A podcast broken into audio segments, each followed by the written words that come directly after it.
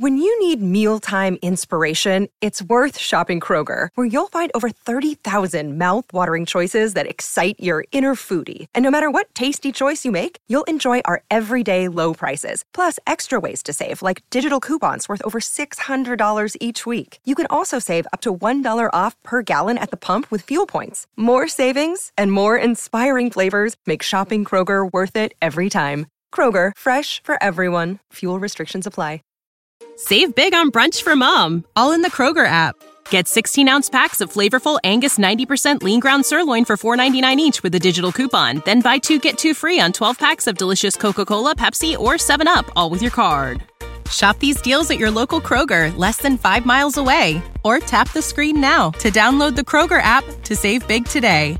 Kroger, fresh for everyone. Prices and product availability subject to change. Restrictions apply. See site for details. Let's do it. I just hit the button. Play the music. Woo-hoo! What's going on, everybody? This is not Brian House, quite clearly. This is Ben Butler coming at you in the studio, as Brian likes to say, with the one and only B Cone.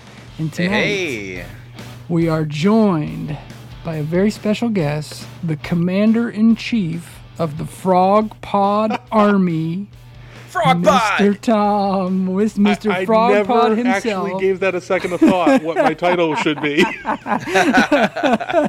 That's awesome. So is it General of the Frog Pod Army, Commander in Chief? What do you want to call yourself? I guess. Yeah. I mean, I don't like any of that, but I guess it would be Commander in Chief because there is a there is a reward tier for General.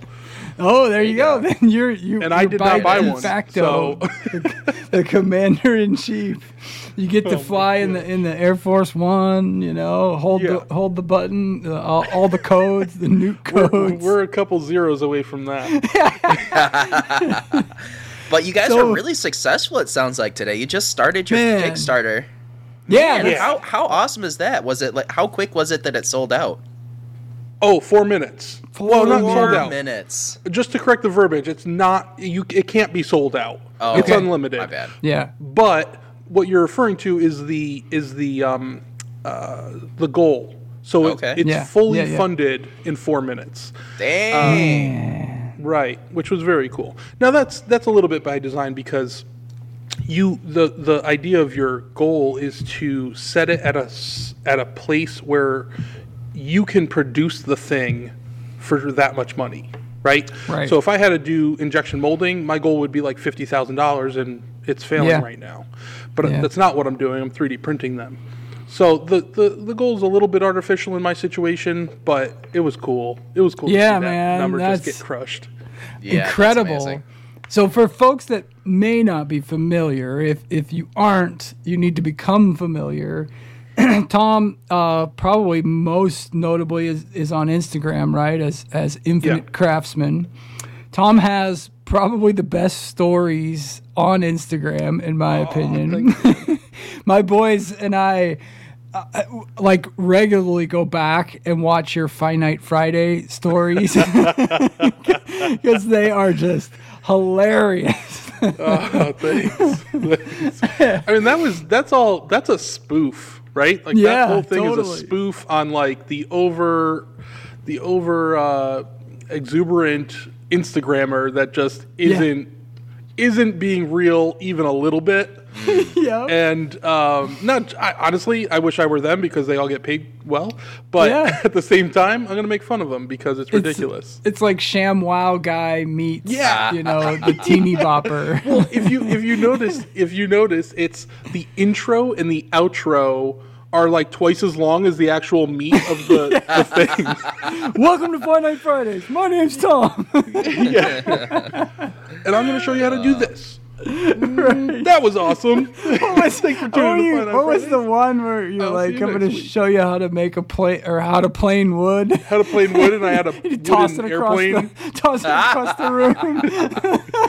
I try to keep them all very pun related, but it's it honestly it gets tough. I, Yeah. I threaded a nut on my lathe one time, and I just had this like one inch nut, and I literally had thread, and I couldn't get it through, so I. I like licked the end of the thread like you do and put it through this like one inch hole, um, and it's all just propped up on the lathe. Uh, but it, isn't it like that's so true?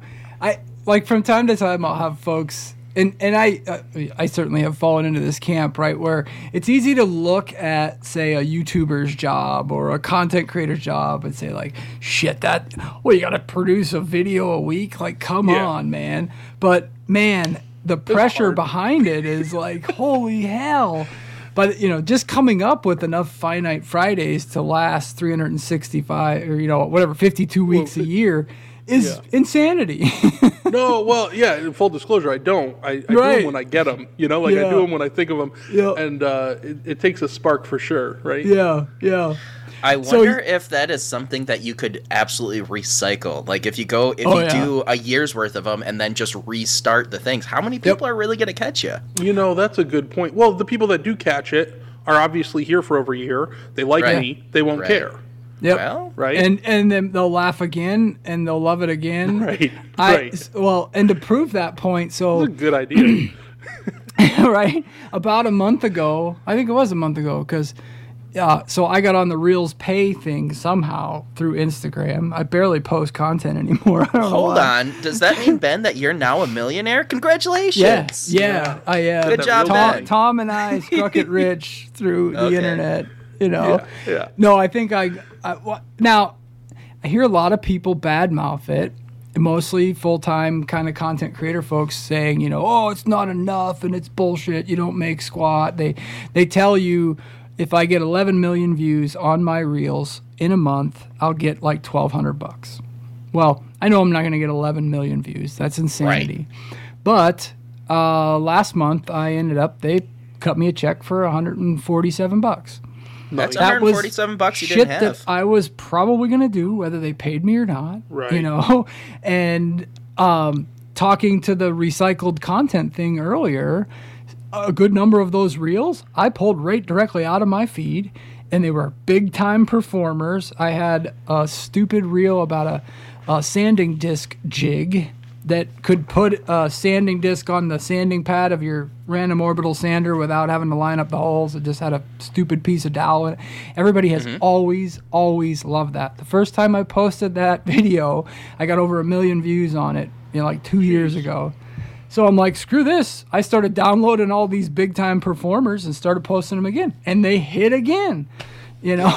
so So like, are you posting them so that I know there's an option on Instagram to either post to your feed or not post to your feed. Are you choosing to not post it to your feed then? I always post to my feed. I Oh. always post to feed and I always post to Facebook as well. Yeah. Or recommend on Facebook, I guess they say. Well, look is. at um uh Wobie Designs. Did you see what what he did? He got like he had the internet in an uproar, right? He built a, a folding staircase Oh, in yeah. his workshop, Yeah, and I- I people that. went ape shit. And he's the kind of guy that thrives on ape shit. And he just fed the fire like 12 posts in a row, just more shit about the staircase, you know? Him jumping on it, breaking it, Yeah. like everything.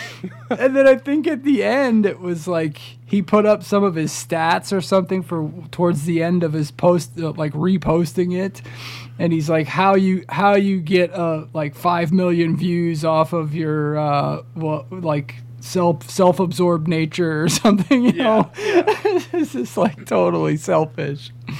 But yeah, I don't know. It's it's always a game, and I think some days I'm tired of the game, and other days I'm ready for a new angle. But There it is. So- there it is. Tom, you started. I remember I've been following you for a little while, and I remember when you kind of made the announcement you were gonna make a certain, you were gonna design and bring to market Mm-hmm. a certain number of products in a certain amount of time. Can you Yeah, one- remind me what that was?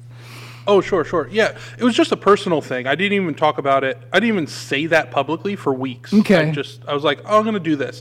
So it's a hundred designs in two years, Okay. and that is the only parameter. Like the only parameter. So like it doesn't matter if the thing sucks. It doesn't matter if it costs too much to make and no one will buy it. It doesn't Mm-hmm. matter if it's even a good idea. Like I, the the exercise for me was sit in front of Fusion 360 and design a bunch of stuff. Yeah. And that, because I wanted the lesson from repetition. Yeah. Um, so cool. Some of that spawns from a conversation I had with somebody way outside of our community, but he sells things on eBay. And he told me the thing that just went off in my head was he's like, you know, when you make a product, selling one or two a month is great. You need to make 300 products. Right. And that never clicked with me. Uh, You know, I grew up with the mentality like, oh, you need that one great idea, that one, Yeah. you know, right? million Yep. dollar idea. Everybody has a million dollar idea every No, week. Right? and that's Yeah. such bullshit. I didn't know this until recently. now, if you have that one great idea, freaking run with it. But yeah. you, you don't need it. You don't need it. Right. So, um, so when I started that, I did. I surprised myself. I did 35 designs in 35 days. Wow. And yeah, most of those are on my website, and uh, like you can buy them. A lot of them are cheap ideas. So like, Yeah. uh, I've got like nine battery holders for like DeWalt and Ryobi, and, right? So like those Yep. count though. Like they're Yeah. not. They don't have to be novel ideas. They didn't have to be. There's Right. no qualification except freaking do it. Yeah. Um, so so I did I did that, and then I hit a wall because we were talking about moving, which we have now done. About Right. Two weeks ago, we moved in here. Um, so like life got in the way, and I kind of got into a, a creative rut for a short time, and I thought, you know what? I think this was from some stupid movie like Finding Forrester or something where the kid had writer's block and he just started typing someone else's book yes. right? Van and then, Neistat and like does that got him out of the rut. So I was like, okay, what's the equivalent of that for me? And it's let me revisit an old idea I had way before I even thought of doing this challenge, and and recreate that, and uh, that that's the frog pod. So Yeah. that was a hockey puck with magnets glued to it, with a quarter twenty screw through it that held my GoPro, and it that worked fine. I mean, I I put that on my car more than once, you know, and it stuck to the car. Maybe I'm gonna do the, the cherry the cherry slab Nice. This is really great content for a Yeah, this is great content. Well, Let's not tell them that you just held up a cherry slab microphone. no, don't stand don't don't won't say know. that. They What won't what, even know. what slab of cherry? Eight quarter. live edge? Live edge. Uh, if you put some epoxy in between those two pieces, you can call it something else. Then I, Uh, that's so- my million dollar idea for the week. Yeah. Yeah, yeah. yeah. So river river uh, stands. So I took that hockey puck and I was like, okay, I'm doing a lot more 3D printing now. Let me 3D print this thing. So I literally drew and printed a hockey puck, which Nice. I I just didn't realize it until I held it in my hand. I was like, oh, this is stupid. It's not even a hockey puck anymore. Like this Hockey is the dumbest idea ever. um, So and the- that's when I was like, all right, let me see if I can make this better because it's it wasn't great. Like it didn't hold on to you know curved Sure. surfaces. It didn't you know it, you needed a flat surface to put this thing on, and that's when I started putting legs on it, and it turned into the spider pod for a minute, and there were like six magnets, and um, there were problems with all of these iterations. Obviously, that's why you keep going. So eventually. I said stronger magnets, less legs, and then it was just a matter of building up the leg to the right thickness and width so that it would act the way I wanted it to act. Yeah. Um, I didn't want it to fold over on itself too easily, but I also didn't want it to be two-handed to put it to fold it up and put it away. yeah. Nice. Um, so there's a balance there. It's um, it sounds similar, and I don't know if you've ever uh, done any reading on it or seen anything on it, but um, you see it in manufacturing, but but probably most prominently you see it in software development, where it's a concept of agile development, where um, if you're building a big software application, you know, like healthcare.gov or something, or or you know, to take it more maker related, uh, let's say a customer uh, reaches out to you and they say, I need something to put my computer on while I'm using it. Your first design might look like a table, but it might only have three legs because that's you know the minimum to have it stand on its own, and it's got a flat surface to put the computer on. So you're you're always delivering what's called an MVP. So you take in a user story, you design a minimum viable product to solve that problem, you put it out there, and then they give you more feedback, and then you iterate and iterate and iterate.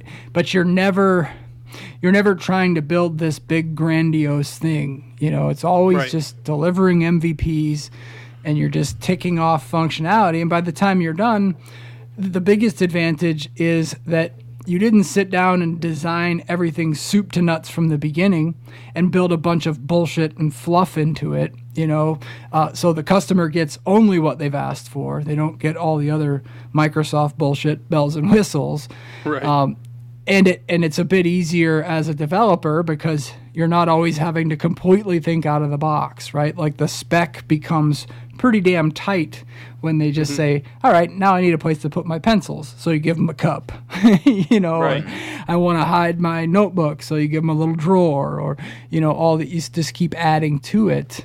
Um, but I think that iterative nature, and, Brian House talks about that, and, and sort of exudes that a lot with his grinder designs too, right? Where he's on what pushing version four or five now, and just small Revolution changes. number five, man. That thing's Yeah. gonna be nuts. Apparently, it's gonna I be guess, yeah, he's building a shitload of them this week. good. Well, so that's cool. So then, how long? Once you sort of had the three-legged frog pod, how long then Mm-hmm. before it became okay? I'm going to try to do more than just sell it on my website. I did. I did try and sell it on my website. and Nobody bought yeah. one. Isn't that funny? really? Yeah, So- yeah. What was Yeah. what was the thing that made you switch to this thing didn't sell at all on my website? I should Sure. start a Kickstarter. Yeah, well, was- there's more to it, obviously, but um, through this 100 design thing, I've basically been rapid, I'll say rapid prototyping, polishing and finishing, and listing it on my website in a day. Right? Like I'll like battery holders are a simple example. Like everybody understands what that is. So I'll make it. I'll do a couple test prints to make sure I got the right sizing. Finish the thing, put a couple labels on it, and print it, take pictures, post it on my website. Here it is, right? Yeah. So zero marketing, uh, Yeah. other than Instagram stories, right? So um, the Frog Pod was basically the same. I mean, that took like a. I, I got to look back, but it was like less than a, a week. It was a few Yeah. days of iterations right? and uh, it was probably uh, I, I spent more time on it afterwards but so after a couple iterations uh, maybe six or seven i basically had what it what you know of the frog pod now. And i listed on my website like i did every other product. And uh, it was purple oh didn't- man, i didn't even think to make it green yet yeah, I Boy, like I was just because I you know why because. I had purple TPU. Yeah, this is what you have, Like I, that's right? what I had, so I that's what I used, and I just I gave zero thought to marketing and all that stuff, and I it wasn't even I didn't even list it as the frog pod. I wonder if it's still on there hiding that I can go look. right. Um, it might have been like mag Magpod or something like that. Mm-hmm. So after a day, I wasn't expecting any sales with any of this stuff. Like I Right. did get some on all my other items, and, and the store's doing way better than I thought it would. But the the Frogpod didn't get any traction, and AJ Huff from Design the Everything, he's done a bunch of Kickstarters. Uh, he does a lot of everyday carry stuff. He just launched a few new product lines called uh, one's called Better Keychains. You can find Yeah. that on Instagram too. And he's like, "This would make a good Kickstarter product," and I said, "Why?" Like, right. I was like, well, I, I said why, but I also said like, why Kickstarter? Like, what what's why do I need why, why do I need Kickstarter? Why do what what's the point of Kickstarter? And as soon as he told me, well, you get the Kickstarter audience, I was like, oh, okay, yeah, different that. audience, right? You know? Yeah. right. Um, so that made a lot of sense. And in order to do a Kickstarter, you can't have a product. The product can't be for sale, so I had to take it down right away. Okay. Yeah. and not that anybody would have found out, but you get the Right. idea. So, so then I, I hit it and I started working on it still uh, publicly, you know, on stories and stuff, and kind of finalized it. And um, my goal on Kickstarter at that point was it would be cool if I sold 50 of these. Ah, yeah. And Like- how many have you sold so far? I haven't checked in a Several little hundred. bit, but I, I'm approaching 250, if not 250, Yeah. which is Wow. cool. Yeah. Yeah. Um, so at the beginning, I sent one to like Jimmy DiResta, who's like I've Jimmy and I know each other now. I give him an when you give somebody a surface grinder, they um they also Yeah. give you their phone number and Right.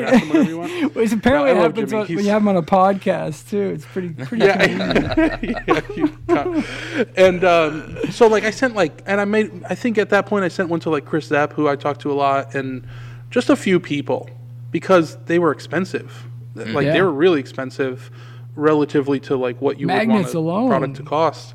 What's that? magnets alone. I mean, magnets aren't cheap anymore. It's crazy. They were like two bucks a piece. Yeah. Ooh. Yeah. Yeah, and there's three three of them in there, And then like that's a lot time for a product. You know, it's probably not a ton of filament, but uh, No, it's but like the time, right? yeah. yeah. So, how many? Oh, go ahead. Keep going. No, no. Ask your question. Well, I'm just fill it in. curious about sort of the um, wh- wh- how- what how you figured out in terms of manufacturing, like what you would think you'd need, uh, you know, in terms of 3D print farm type stuff, or Mm-hmm. wa- was there a thought? Because you probably at some point had to go, well, shit, what if I do sell 200? You know, um, or you start doing the math Right. on how many you could crank out based on. Well, I think your goal was like fifteen hundred bucks. That gets you however many printers. Right. Like, what if you triple it? Yeah, so I did a I did a um a I did a spreadsheet where I went out to like 10,000 units. Okay. Which 10,000 units at three, 30 bucks is $300,000 and at that Yeah. point I'm going to do injection molding like Yeah, I'm going yeah, to right. research that, right? Right. I'd still probably I'd still probably print until I figured that out. yeah. Um but 10,000 is like 40 printers in 100 days, give or take Yeah. a little Okay. bit.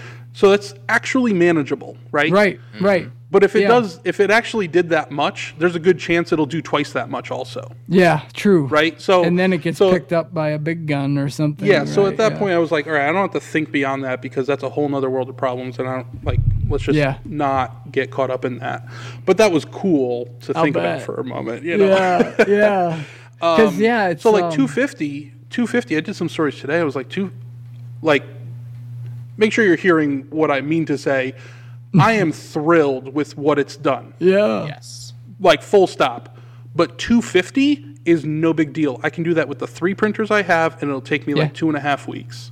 And you're going to get your frog pods, and that's awesome. And I am happy Yeah. right there. Yep.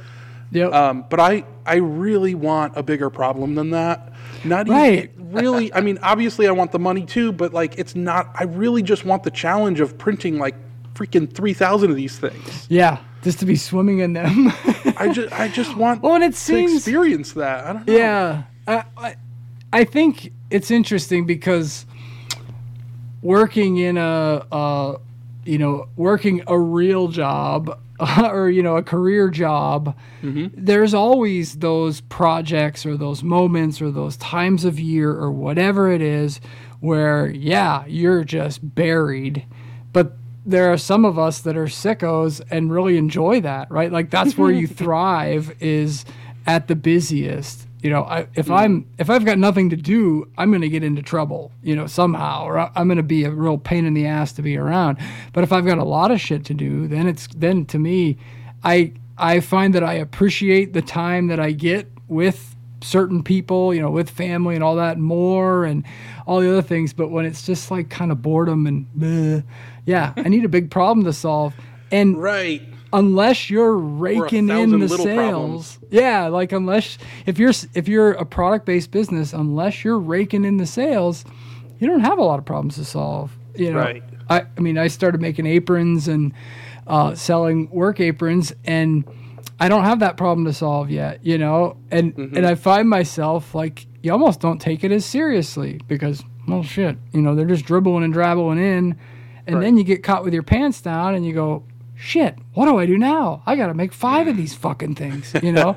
and I can't hardly make one in a couple days. Right. you know, or whatever it is. But I hear you. It's like, yeah, I would.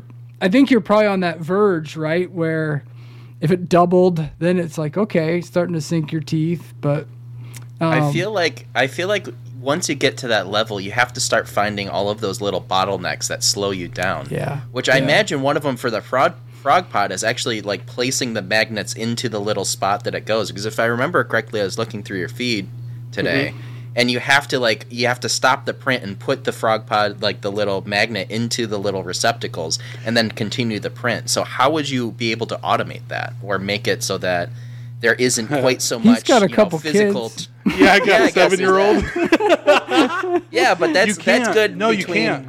That's Yeah. that's good between the numbers of one and you know ten thousand, but beyond that, and the hours Yeah, of six so- and twelve, you know, or Yeah, whatever. so I love I love this question because it's like this is what I like to think about, and this is why I want a bigger problem, Yeah. right? Mm-hmm. So I want to be able to solve these issues uh, with printing. So I'll give you, I can't remember some of the numbers, but I'll give you, for instance, anyway. Basically, I print two frogs pods at a time on a Prusa Mini, Mm-hmm. and there's a pause in the middle where I put the magnets in. Mm-hmm. Okay, what you saw today was uh, the frog pod keychains, which are really tiny, and there's nine of them on the plate. Um, that's actually way more tedious because there's four magnets in each one, and four times nine is uh, 36. I had to use my fingers on that one, buddy. the old finger trick there. yeah, Uh, yeah, I did that quick though, right? I do that all the time. yeah. Uh, so that's really tedious. The frog pod is three per, so it's six six per pause, right? And what's nice about printing is how long it takes because it's let's call it an hour and a half. It pauses, and then there's an hour and a half to finish, right? So I have an hour and a half to separate and stick six magnets in front of every printer Okay. and and like prep them. Yeah, so that when it does come time to pause, you can slap those in and hit play, and there's very little downtime because you want those printers running constantly. Yeah. Um, so and same with like I can do shipping during that time, and because I'm only printing five a day per printer, I can ship five a day per printer Yep. and I don't have I don't have a manufacturer shipping me, you know, 250 frog pods that I then have to process and get out. Right. Which two, right. let's not say 250. Let's say 1,000, 2,000, 3,000 if this were a bigger problem. Um, So I can do I, my workflow would be how do I say this? So it wouldn't be as much of an assembly line as it would be the opposite of an assembly line. right. I don't know. well, and to- even if you were to, um, even if you were to add ten printers, right? Like you say, you've still got that hour and a half, depending on how you stagger your uh, start times and everything. Maybe every ten minutes you're magnetizing or whatever, you know. right. um, I know a lot of guys that do like sort of production laser work, you know, like engraving mugs or cups or signs or shit like that. And the laser process takes like three minutes. You know, and they're constantly turning around. It's like that would drive me batshit fucking crazy. Well, that, that, then you're then you're like a factory worker in a lot of ways. Yeah. right? not knocking factory Yeah. workers, but that's I, I I'm not suited for that, and I'm not even Right. suited for like ten thousand frog pods. Like that's not the grind is hard Mm-hmm. for me, yeah. but I, I'll do it. But it's it's difficult for me. Yeah. I definitely hear you on that because I worked in a Ford factory for shoot Yeah. maybe two months, and I got out of there as quickly as I could because that ultra monotonous, like you're doing the same exact motion. 2000 times in an 8-hour shift. Right. That is something that you oh, just man. can't there's there's turning off your brain and then there's going brain dead and that's that's to a level that is just Yeah, not but- manageable. and there are- that's not there are- something that anybody would really want to do. Yeah, there are people wired that way though. I Yeah, got a sure, couple friends sure. that do a lot of factory work, and and like they're super creative musicians. Mm. So they're thinking about all of the other their different outlet. things I in their guess life. Yeah. I think they're just like pro daydreamers. I think Yeah. that's what it is. That's Yeah. something that um, I'm not wired for one bit. It sounded like an insult, but I think it's a really big compliment. It is. Right. It is. Well, know? when I was a carpenter, I, there were guys that loved piecework, and that's all they do. They just frame stairs all fucking mm-hmm. day, every day. Frame stairs, frame stairs, frame stairs, and they loved it. And they'd make pretty damn good money because I think to some of those folks, right, like the game is to get faster and faster and mm. faster. Mm-hmm. I'm such a terrible motivator of myself that I could give two shits if I go faster. You know, like, all right. yeah. you so I do I do enjoy that. Like I used to do a, a I grew up doing a paper route. Like mm-hmm. my mom would take my brother and I, and we would like she'd drop us off at the end of streets. We'd walk the street, and she'd do a third street and like pick us up. Like we did this a lot, and we used to we used to bag papers before we went out. And like there were 30 in a bundle and like you could you would time yourself just to know how many you were doing per second and like you'd work like it was kind of fun working through that math as you do Right. it because it is so boring. Yeah. But like there is a little bit of fun in figuring that efficiency out. Uh, Right. And See, I'm the Tom the Sawyer that would. like- I'm the Tom Sawyer brother that would, you know, let you get really fast, so it. I did less. Man, the thing that got the only thing that got me through that factory work is so we weren't allowed to wear any sort of music or any sort of headphones. oh, bet right. So Like literally because there was there was you know different machineries going around, different forklifts. So we weren't allowed to have headphones, but Mm-hmm. we were allowed to use those those noise blockers, those big over the ears noise blockers. So what I ended up doing is I bought the smallest little wireless headphone, Yeah. and I and I tore apart one of the ears and hid that thing into the foam of the ear Nice. and and got away with it and that was the only way that i made it through those two months Right. listening and just trying to pretend like not react to jokes not react to Yeah. anything i listened to through knife talk on everybody's- that thing right. Look through everybody's headset, and they've all got the same brand of headphones stuck in there as well. They're all just Yeah. trying to get by. yeah Everybody's it's- hijacking the, the hearing aids. it's rough it was rough for sure Yeah, it's definitely I, you know, and, and like we talk a fair bit on the show about sort of the the the concept of micro manufacturing and how you know uh, the the phrase today you hear a lot is that manufacturing's dead and and I'm starting to argue that well is it really dead or has it changed you know we've never seen more uh, industrial machines produced in garages or you know home shops or small what what by any standard would be small workshops and and it's happening you know whether it's right. A 300 or 500 frog pods that eventually turns into a lot more or it's grinders or cutting boards or whatever it is that's putting a dent in in uh, manufacturing you know?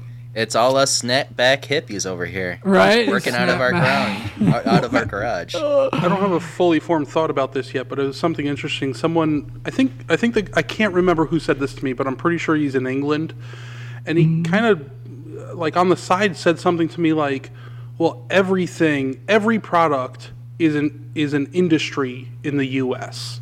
right So like, you could make collector spoon holders, ah! and and like that could be your entire Yeah. career. It could. right? Yeah. And and not only and you're not even the only one, right? Like there's Right. like 50 guys making 50 different collector spoon holders and they all are surviving on this one product.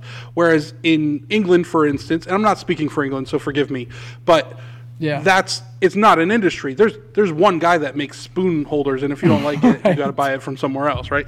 So um, I think what maybe you're hinting on with everybody's making machines in their garage is I think a lot of us are starting to figure out that there's a market for anything we want to do. right mm-hmm. And that took me a long time. I still don't believe that statement. Like i know it's hard. like hard to my bones, but it's true and I just lie to myself and tell remind myself that it's true. Yeah, yeah. It that that's always been a hard one to me because it involves marketing, right? And I think that's a that's a part that we as makers in general struggle with to an extent, mm-hmm. right? Uh, most of us would probably just you know like you tom keep it you know keep the hundred train rolling baby you know a- instead of stopping and and spending a year really legitimately trying to market something and turn it into something. And like you say creating the industry around that one thing. It's like nah screw it. I'm gonna now make you know uh, Stanley plane holders or you know some other uh, something out of it. And I think that's there's those little rough edges that we we have to sort out Well, that's the thing that I think is incredibly brilliant with the frog pod is because it's so it's so universally used by so many different people who are doing crazy different things. You know, everybody needs a quick and easy way to put up a camera to film what they're doing because everyone is becoming a content creator. Mm-hmm. So, you know, it's it's something that has a vast market. So I really think if you spend some time to market it, you're gonna really like shoot off into the to the atmosphere with this thing. Yeah. Yeah. Yeah, I appreciate that. You'd be the next I, um, Belkin. I will say I got lucky. I got lucky with the product in the sense that it. I feel like it's an easy thing to market. Like it's uh it's fun. It's useful. Um, it looks cool. I hope. Yep. And and it's got a cool name, right? Yeah. Like it's it's a thing.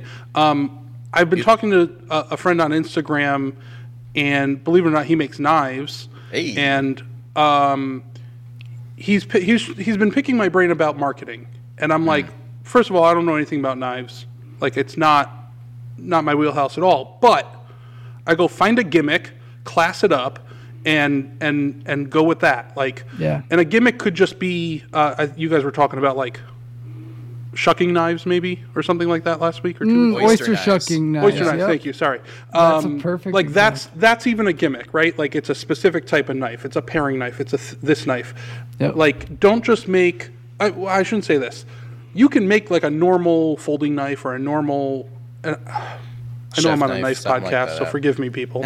But but like you need to you need to give it purpose. You need to give it a story.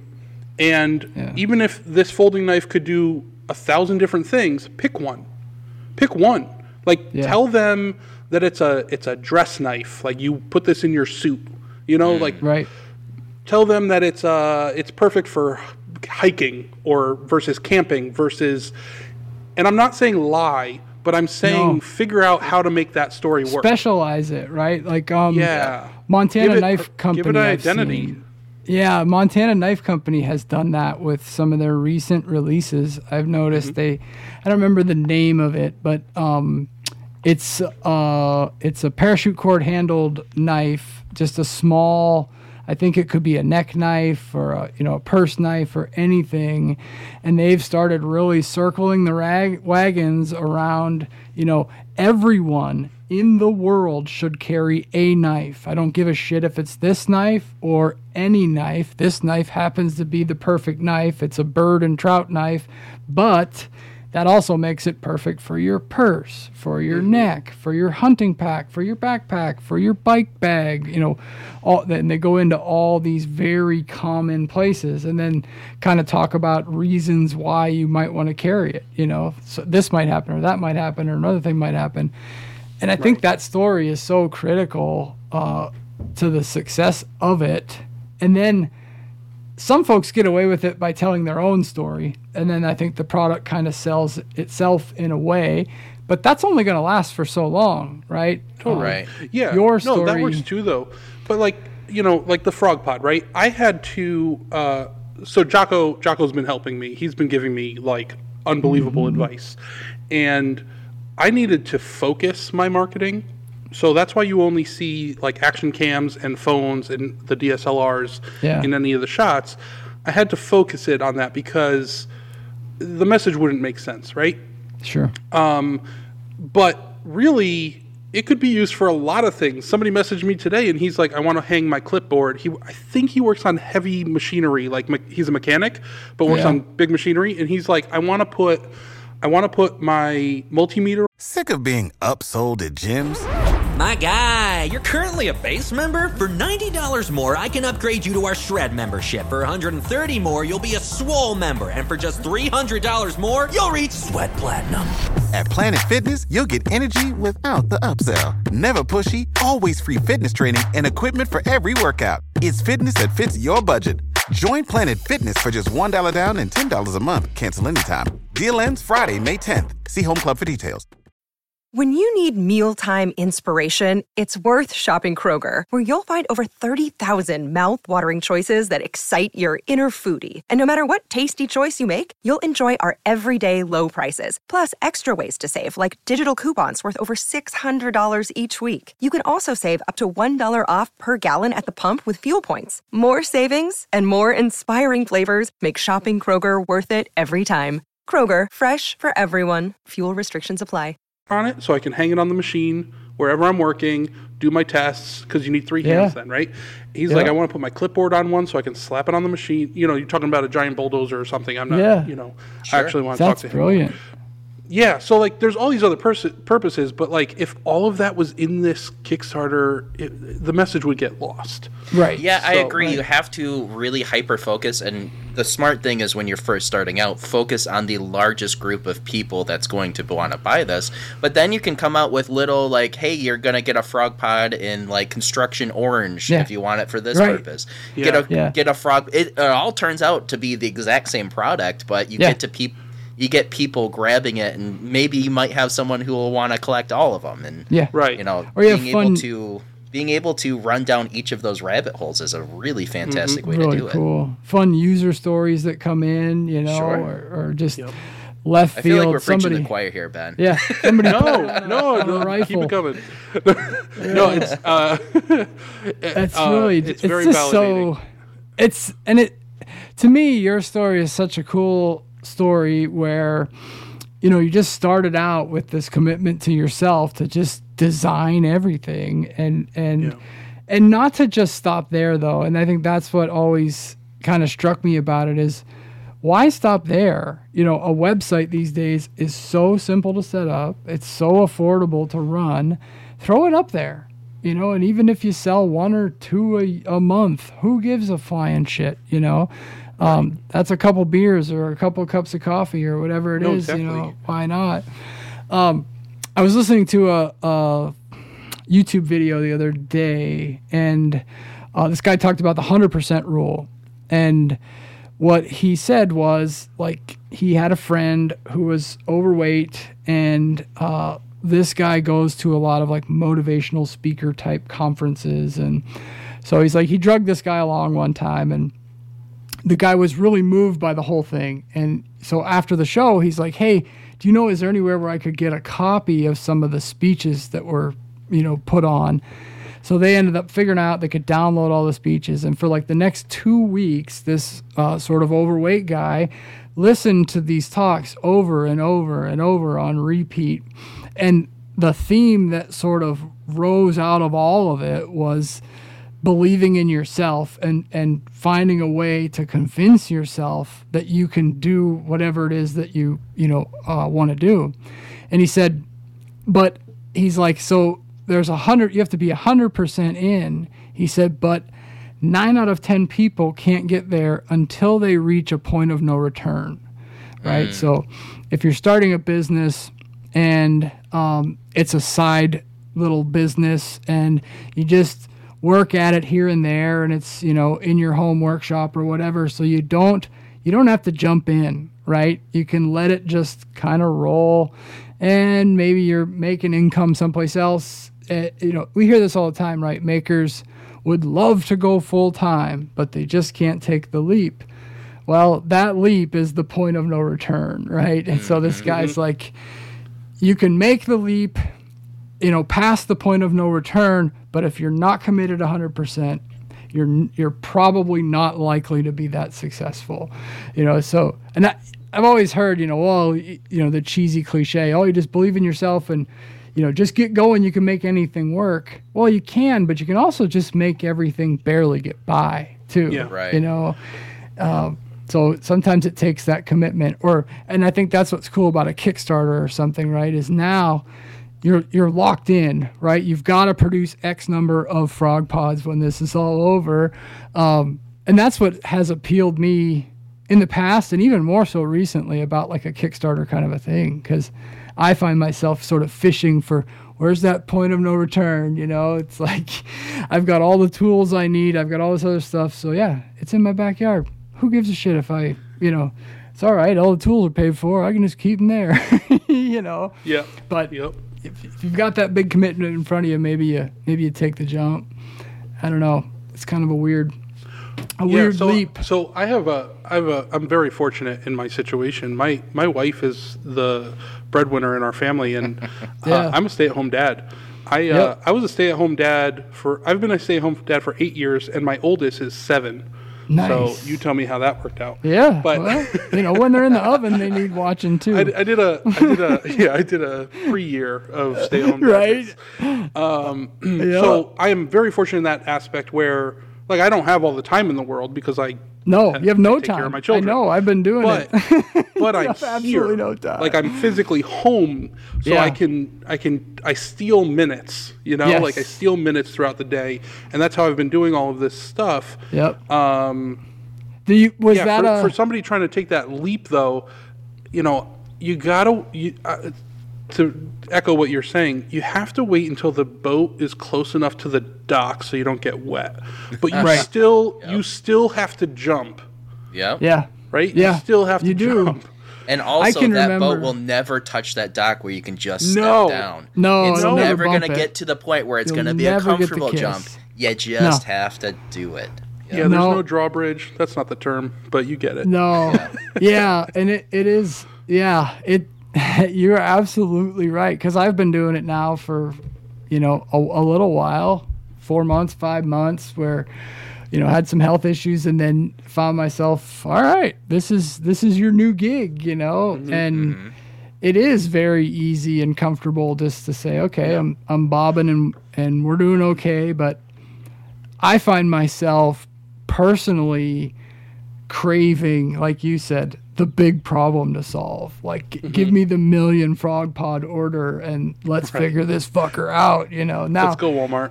yeah, right. Because it's uh, I don't know. Do you doing the stay-at-home thing and inventing a bunch of products that maybe you know sell in dribs or drabs un- until the frog pod? Was it or is it hard for you to say, okay, this is my business, and you know, like to set up all the big business stuff around it, or is it still? Let me pause. What is my business? That's the. I guess maybe that's the question, Okay. so I still don't see FrogPod as my business. right? Yeah. I I do see infinitecraftsman.com.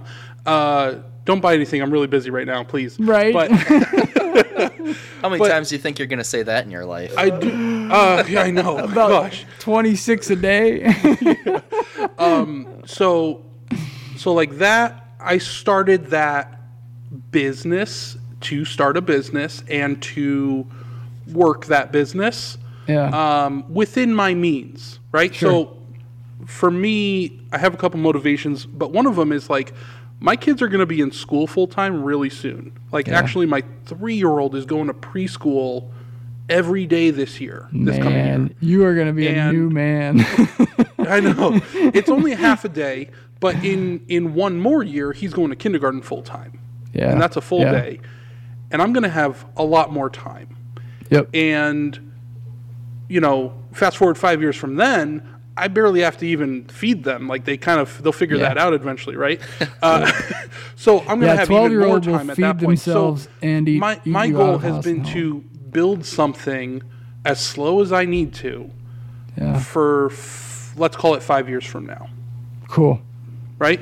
So, um, but my one of my big motivations behind that is actually for my kids. Like my mom, my mom used to do newspapers with us. I'll bring it up again. We made nineteen dollars a week, and we Yeah. never even got the money. It just went into a bank account. Yeah. So, um, and like, but like we had, th- I think we had a couple thousand dollars when we were ten year olds. Like, Right. but we never, you know, we never, we didn't understand money still. But um, that's not the point. No. But she gave us a little bit of work ethic there, right? Like we had to do it, but Yeah. we did it. And I mean, throwing trash out the car window is fun. Uh, Yeah, like yeah. that's a good. that's a good gig as a kid.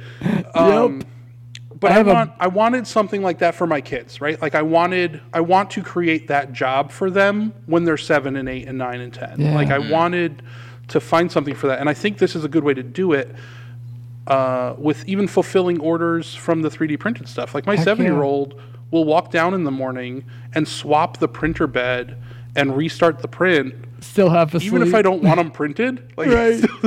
like I never tell him. I was like, I'm, I walk down, and I'm like, oh, I didn't need any more of those. Yeah. but you I'm know, like, like, whatever. I'm not going to tell him no. Yeah. Right. And I find, um, I mean, I grew up in the woods and, you know, on 50 acres where there was always, always work to do, right? Um, mm-hmm. Sort of a farm type scenario with lots of animals and everything else. So there's always shit to do. I was constantly outside with my stepdad working on something, right? Whereas mm-hmm. work just became an activity. It wasn't mm-hmm. something you had you had to do or didn't want to do. It was just what work are you going to do today? You know, they're going to cut firewood or whatever the hell needs done, whatever time of the year it was. And now, having moved far away from that and and raising my two boys, uh, not in a not in the city, but you know, just outside the city in a neighborhood, there aren't that many opportunities to teach kids how to fucking work. You know, I say like the hardest thing I ask my boys to do is unload the damn dishwasher. You know, it's like how the hell do you teach work ethic there? when food is literally put in front of you three times a day, it's hard Yeah. to have motivation to do anything Yeah. as a kid, right? Yep. Uh, they just don't want to, they don't care to. Yep. Um, I yeah, I see this. I see this whole thing as an opportunity for. I mean, my three-year-old doesn't care. He barely talks. Right. He, he doesn't even speak English. But he'll hit four, um, four and a half, five, and then they get in that Yeah. make, that little maker kick where it's like, oh my lord. So Lincoln's my seven-year-old. He already he has no idea how to design anything in CAD, but he knows exactly what can be designed in CAD. Yeah. and he hmm. will like that tool is in his tool belt. Yep. And he knows how to think with that tool. Right. And it's really cool. And I'm just I I'm waiting for him to have his own idea Yeah. that actually like is viable and I started Jack with uh, Tinkercad, and you guys might have played around with that. But and then I ran a maker club at the boys' school. It was like an after-school club, a couple hours a week, and had first through fifth graders, I think. And we started playing in Tinkercad with even first graders, and yeah. it's insane how quickly they get it and understand it. I, I was Yeah. blown away. And then the other day, well, this is about a month ago, beginning of summer, um, Jack took a did a robotics camp, which was held at the high school that he'll ultimately go to. They have the most beautiful makerspace at this freaking high school. It had like two Bridgeports. It had a, a Haas Jeez. mill. It had a metal, like a big ass metal CNC. I don't know what the hell they call those things. but- yeah, it had a laser, like a big fiber laser. It had God. uh, a full So wood when can shop. I move in? That's what I said. I was like, so they, but they do this thing called First Robotics, where they get together and have competitions like three times a year or four times a year. The kids literally build. It's about a 200 pound fucking robot. I mean, it was like five foot tall, four by four uh, footprint, and then they're designing to I think it's 10 or 12 challenges when they get together for the contest. So the lady was describing that one of the challenges involved climbing a ladder where the rungs were at uneven distances. Whoa. So they had to figure out. So then they have to build this whole thing, but they also have to code it all as well. So the mm. kids are writing JavaScript and other, you know, the kids pick what programming language to use. She's like, "You got to come see it." And I'm like, "You're damn right. I'm going to come see it. I'm going to be a coach." I did something like the super baby version of that. Basically, we had this little Lego kit that had this Yeah, computer that's- brain that's to it. the and you had younger to move this ball from this spot to this spot while not Yep. hitting this spot on the ground. And you had to kind of like Yep. figure out it's going to go do this, and when it senses Yeah. this, it's going to do that. Yeah, And that was, And there I are- mean, there are so many like running that maker uh, club i realized the world of stem and steam toys that's out there has these kids thinking at an entirely different level than i ever thought as a kid i mean there are times in the workshop jack at 12 years old i'll be scratching my ass trying to figure something out and he'll walk in and he's like well just do this and of course i immediately say no no yep eh, no but this, but that. And he's like, no, just just try it. And I try it and it works. And I'll be like, son of a bitch. But his spatial reasoning and his his spatial brain is so much more, you know, developed at that age than it's just unbelievable. But so you guys have been talking about your children. That means Dad that your joke. dads. You guys have a dad joke this week? oh man. I don't. I don't have a dad joke. I have a sad story though that I'll tell you real quick. The Ah, um, you know, that's not how a dad joke goes. Yeah, but no, okay. no. I'm a so the, stay-at-home uh, dad. The um, the guy that wrote, joke? yeah, the guy that the guy that wrote the Hokey Pokey died just recently. Did you Oh see that in the news? man. Did he shake it all about? Yeah. Well, when they went and put him in the casket, they they put his left hand in and Well, you know the rest.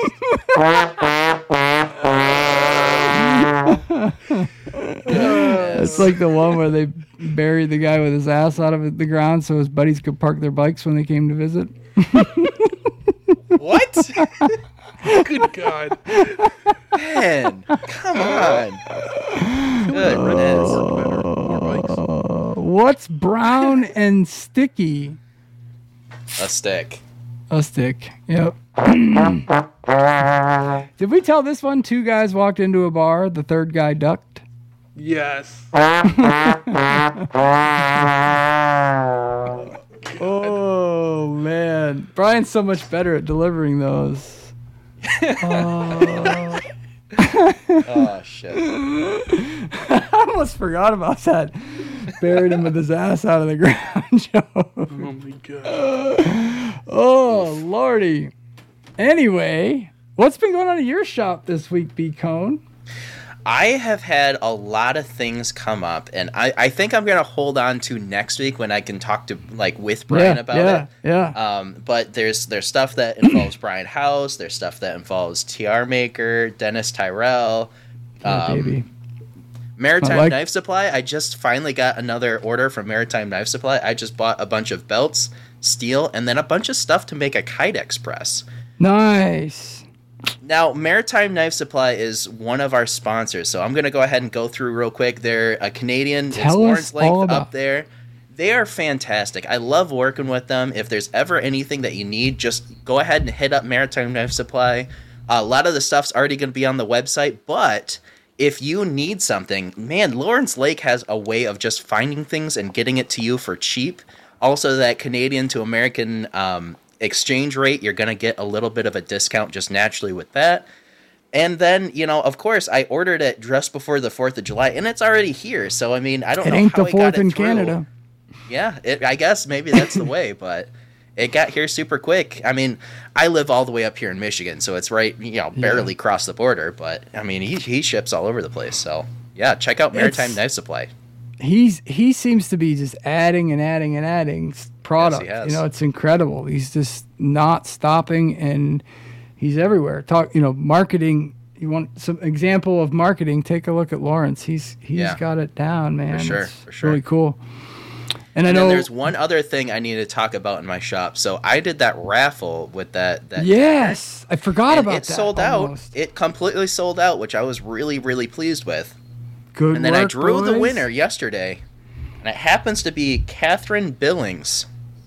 Yeah. The problem with Catherine Billings is that she sent she bought it on PayPal with an email that I tried to send an email to, didn't send through. There's no there's problem no- here. There ain't no problem here. She's not a follower of mine on any of my things. I searched through all of the different places, couldn't find a Catherine Billings anywhere. So somebody among us is a scammer Wait, using you- Catherine one you Billings' that, card. That episode, one of you said that you were gonna like work through like your wife or something. Is this is this the scam? Oh, it could you? be. That's oh. housework, and he got his got a I don't know his so ex-wife if to do somebody it. out there is listening, so they didn't buy it. So The one thing I did on this round was I did a discount for the first day just so that I could release Yeah, it to you yeah. guys. You guys got it for ten dollars. You guys actually ended up buying just a little bit past fifty percent of the ticket, so I really Yeah, appreciate that's the hell out of that. That was huge. It, it definitely Nuts. started off with a bang. But they, this Catherine Billings bought it at the fifteen dollar mark, so she's I don't know if she maybe Oh, just doesn't listen to the podcast or saw a link somewhere and just hit it and went for it. But Hey. I don't know how I'm gonna find her just so I can send her the knife. The one thing Well, how is, long do you give it right before you Well- just say draw another and here's my one saving grace. With PayPal, I have an address, and she Oh. lives in Saginaw, which is literally an hour down the road from here. oh no shit. So I don't know if I'm just gonna have to like Show up at her show door with a but for those of you who don't know, Saginaw is a sketchy place. Yeah. Saginaw is right next to Flint. Right next if to anybody, Saigon. If anybody remembers the Flint crisis with the water, it's it's it's uh you know all that type of stuff. But yeah, I, Huh. I I think I might just get to the point where I'll just send her a letter in the mail saying, "Hey, contact me. You won." Yeah, there you go. But- Uh, yeah, what else could you do? I mean, Yeah. It's been kind of weird because I sent spent like an hour like, oh, you know, I drew it and then the winner and I kind of Yeah. figured like, hey, you'd kind of contact me or I'd be able to find you quick, but kind of scratching Well. Catherine Billings, if you're if you're listening to the show, reach out, claim your Yeah, man. blade. That's a great knife too. Yeah, it was fun. It was it was a really cool project with the uh, dagger challenge, and yeah, I had a lot of fun with it. And then the fantasy challenge is coming up, and we're getting a couple big people in. Oh, Will did you? Stelter, Will Stelter's reach out gonna to be in it. Jimmy DiResta? DiResta's gonna be in it. Is he? Yeah, Good, he sounds followed like it. through. I didn't know if he's gonna follow through. We kind of caught him. we had him fucking cornered on the show, where it was like, Just "Hey, you want remind him, remind him the day before it's due, and he'll get it. Ooh, yeah, probably right. not. He'll stay up The all whole night. video That's around the it. only. That's the only time he'll do it. Is the day Was before. it the uh, was it the guitar build though? Like last year, or something that kind of bit him in the ass there. he knocks out this design, and not many people liked it. it's kind of like, oh man, maybe I shouldn't wait that long. So Oh, Ben, what's going on with you're over in Pennsylvania, so you're nowhere Yeah. near your shop. But what No. have you have you done anything fun? Well, let's see. We had some friends in town, so uh, kind of showed them around. Friends from when we lived in Seattle, so we floated the river and kind of showed them around all the, you know, various camp properties back here and all that shit. And uh, their kid flipped a four wheeler over, and it Oh, was boy. fun. nice. Any broken bones on that four wheeler? No, thankfully, just took. We have we have a couple just little little shitting four wheelers that our boys kind of started riding when they were, you know, Sam still rides a little little job, but um, yeah, he took a turn too sharp and just Mm-hmm. rolled it right over, woke him up. Which I think it was a good eye opener for my boys. Like, oh, these things can hurt you. First time I broke an ankle was off of a four wheeler flip. yeah, yeah. So we've been doing quick. that and then oh i did go um yesterday jack and i took a trip down to Wickett and Craig leather tannery and that was another good uh another good trip. Just such a cool place. Um and the folks there are just phenomenal. I mean it's it, you know it it actually only moved and i didn't know this until i actually went there but it only moved down here to the states in the in like 1980 and their sort of claim to fame is that they're you know one of two of the oldest vegetable tanneries left in the us but they were actually in canada until the 80s and then when the olympics came to town i don't remember where it was up there but alberta or something uh, when they were as they do when they were sort of cleaning up the city you know and, and beautifying they offered them a package to, to move and they took the money and ran to the states. I don't understand that because they're a tannery. It's what's what's not what's not to like. honestly like you you would never know uh, that there are thousands of dead you know cow carcasses inside that thing until you got in there Right. Um, Who the I hell's it gonna looks- notice? Like I don't yeah. understand that. But there's a big, a very big history of leather tanning around this area. Uh, Hmm. There was a big logging industry in this part of Pennsylvania, and that was the other thing. We went to the uh, Lumber History Museum over, I don't know, east of here, I guess, and yeah, I saw a bunch of your stories about that. phenomenal, dude. Oh my gosh, it was so cool. fucking amazing. They had a full blown, massive circular saw sawmill that was all steam powered, belt driven, Mm-hmm. running like a raped ape, man. And that thing blew my mind. I mean, to see that engine room, I think I counted like, I think I counted 11 or 12 individual belts that it took to run that thing. And just a couple of old dudes sitting down there, you know, watching them all run. And every now and then they'd walk over with a little oil can and put a little shit on there. And then, and that whole thing basically powers two blades. There's a, a small blade in front of the, the big one.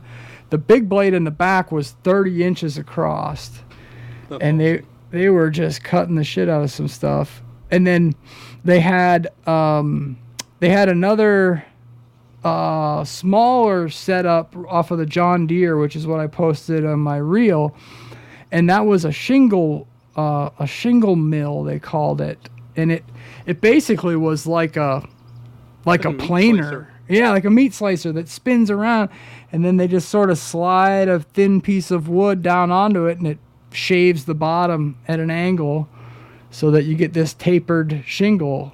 And Oh. my God, that just looked like it was going to take the fingers right off of you. Like a mandolin on steroids. oh man, it, yeah, it was cool though. So that was run off of John Deere, and then they had some other shit set up. You know, like they were brewing birch beer, and Oh, they cool. had uh, they had sort of an old bunkhouse set up to show you what it would have looked like back then, and all the dudes in these logging camps slept two to a bed in double beds.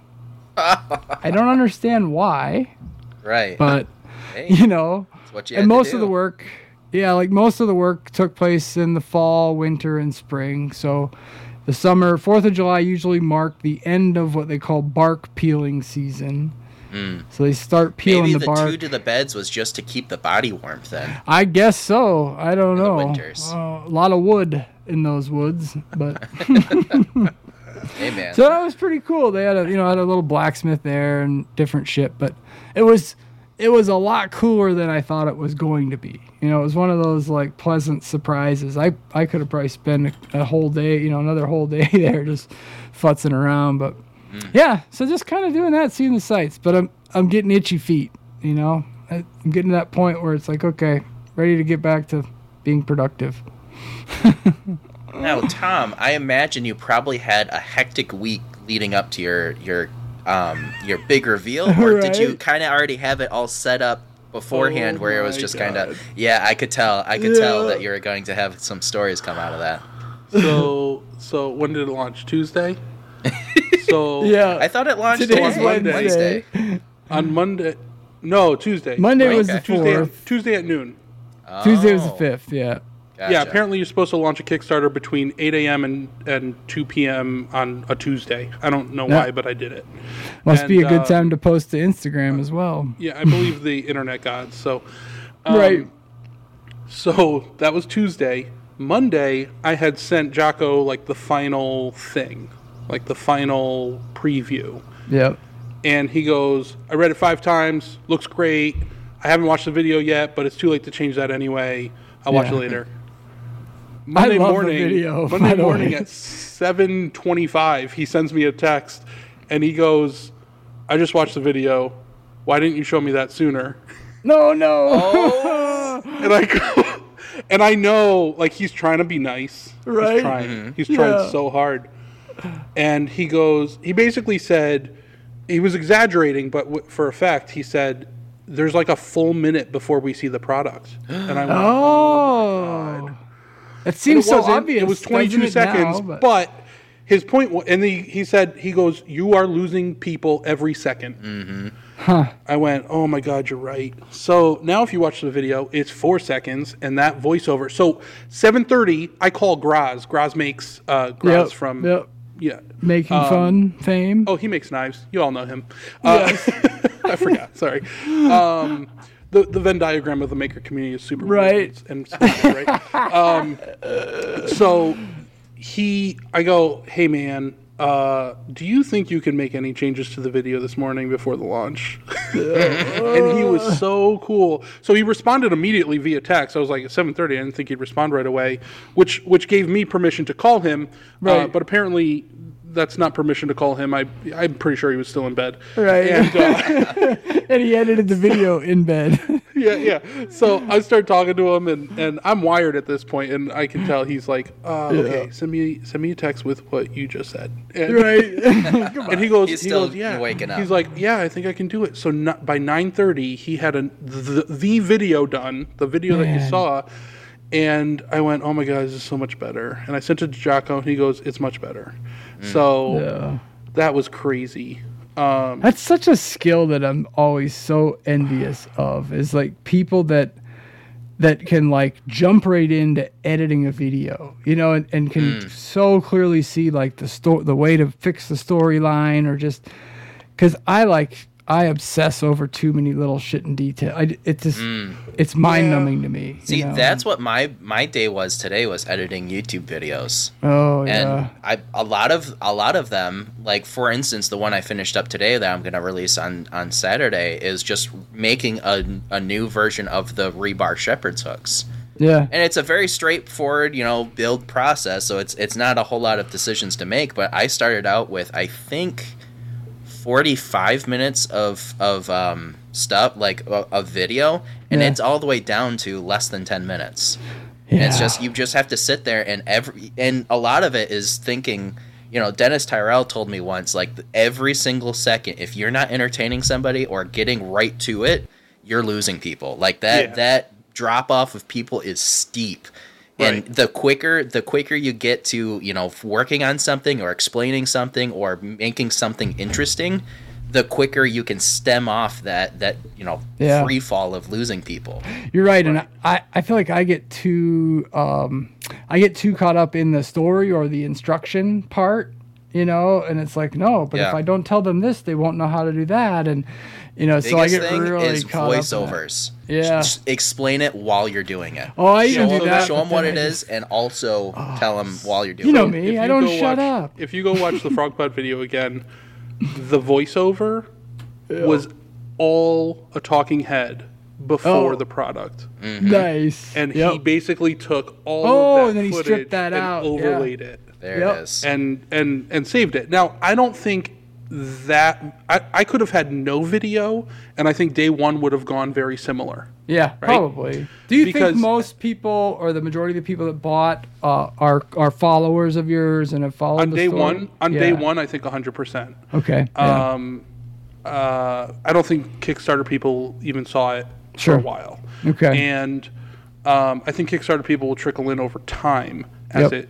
Hopefully, I need how I need to big? gain traction again. I was gonna uh, say, which how is big do you tough. need to? How much of a splash do you think you need to make to, you know, get some eyes turning from within Kickstarter? Well, the next phase is kind of doing some advertising through an advertiser and like Okay. pay someone. But there's Yep. different ways of doing that. You don't just straight up pay them. A lot of them take like a 40% cut for whatever Sure. they track to you, um, which is like doable. Basically, uh, Jocko was That's saying he's rough like, though.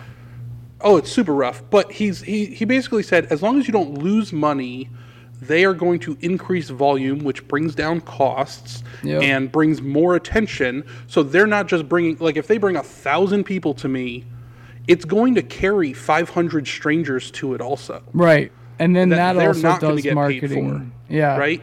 So there's a lot of there's a lot of pros and cons, and um, I got to talk to him more about what I'm actually going to do. I have a meeting tomorrow with someone uh, that will hopefully explain a few things, but we'll see.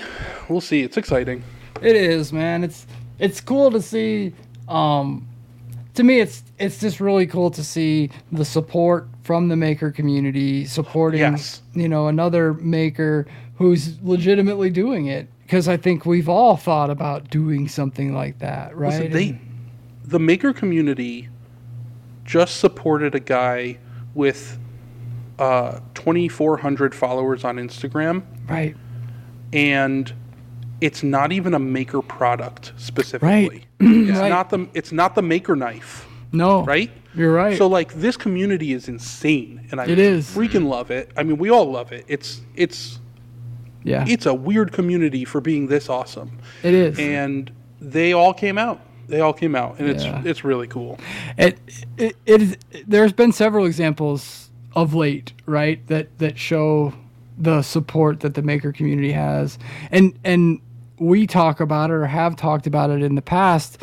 Uh, something that doesn't get hit on all that much is the maker economy, right? The the economy surrounding all of us makers, you know, we might see a small window into it where we see oh TotalBoat sales and uh, you know other specific product sales but the reality is i always use the example of face shields when covid first started mm-hmm. right? And sold out of the fucking things everywhere. So what do the makers do? They start 3d printing them.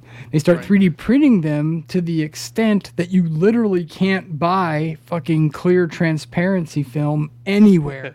You can't buy elastic band you know to put it around your head anywhere right? And i think sometimes it's easy to forget that that economy that surrounds it um, so to to bring that back to a person in the community who actively supports others you know i think that's so incredible. You know brian house is another great example of that. The guy supports the community left right center and every chance he gets.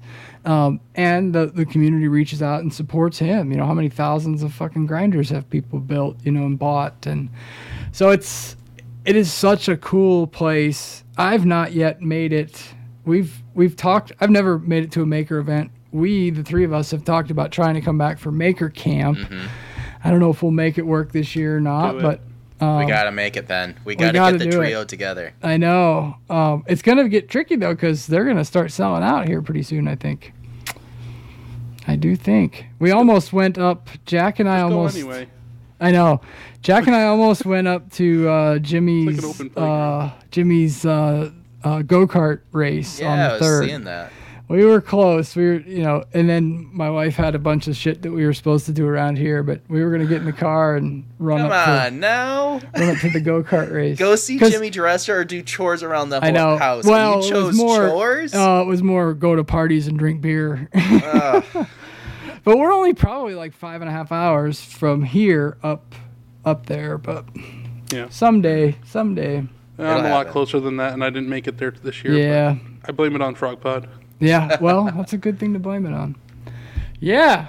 Well, cool. Do we want to wrap up and call this guy an episode? Thank you, thank you for having me on, Dude, thank This you. was We fun. got we got hot Really. off the press. The uh, yeah, freshly Yeah, you got me fresh and exhausted. freshly minted commander in chief. We'll, we'll get you your keys to the plane. Will be in the mail. And All right, you know, guys. Well, we really appreciate you guys listening and watching us. Well, you're not watching us, but we're seeing each We're other right now each while we're doing that, which is why I said that. I appreciate everybody who watch or listen. Damn it, I'm bad at this. Why do you guys have me on this show? You're awesome.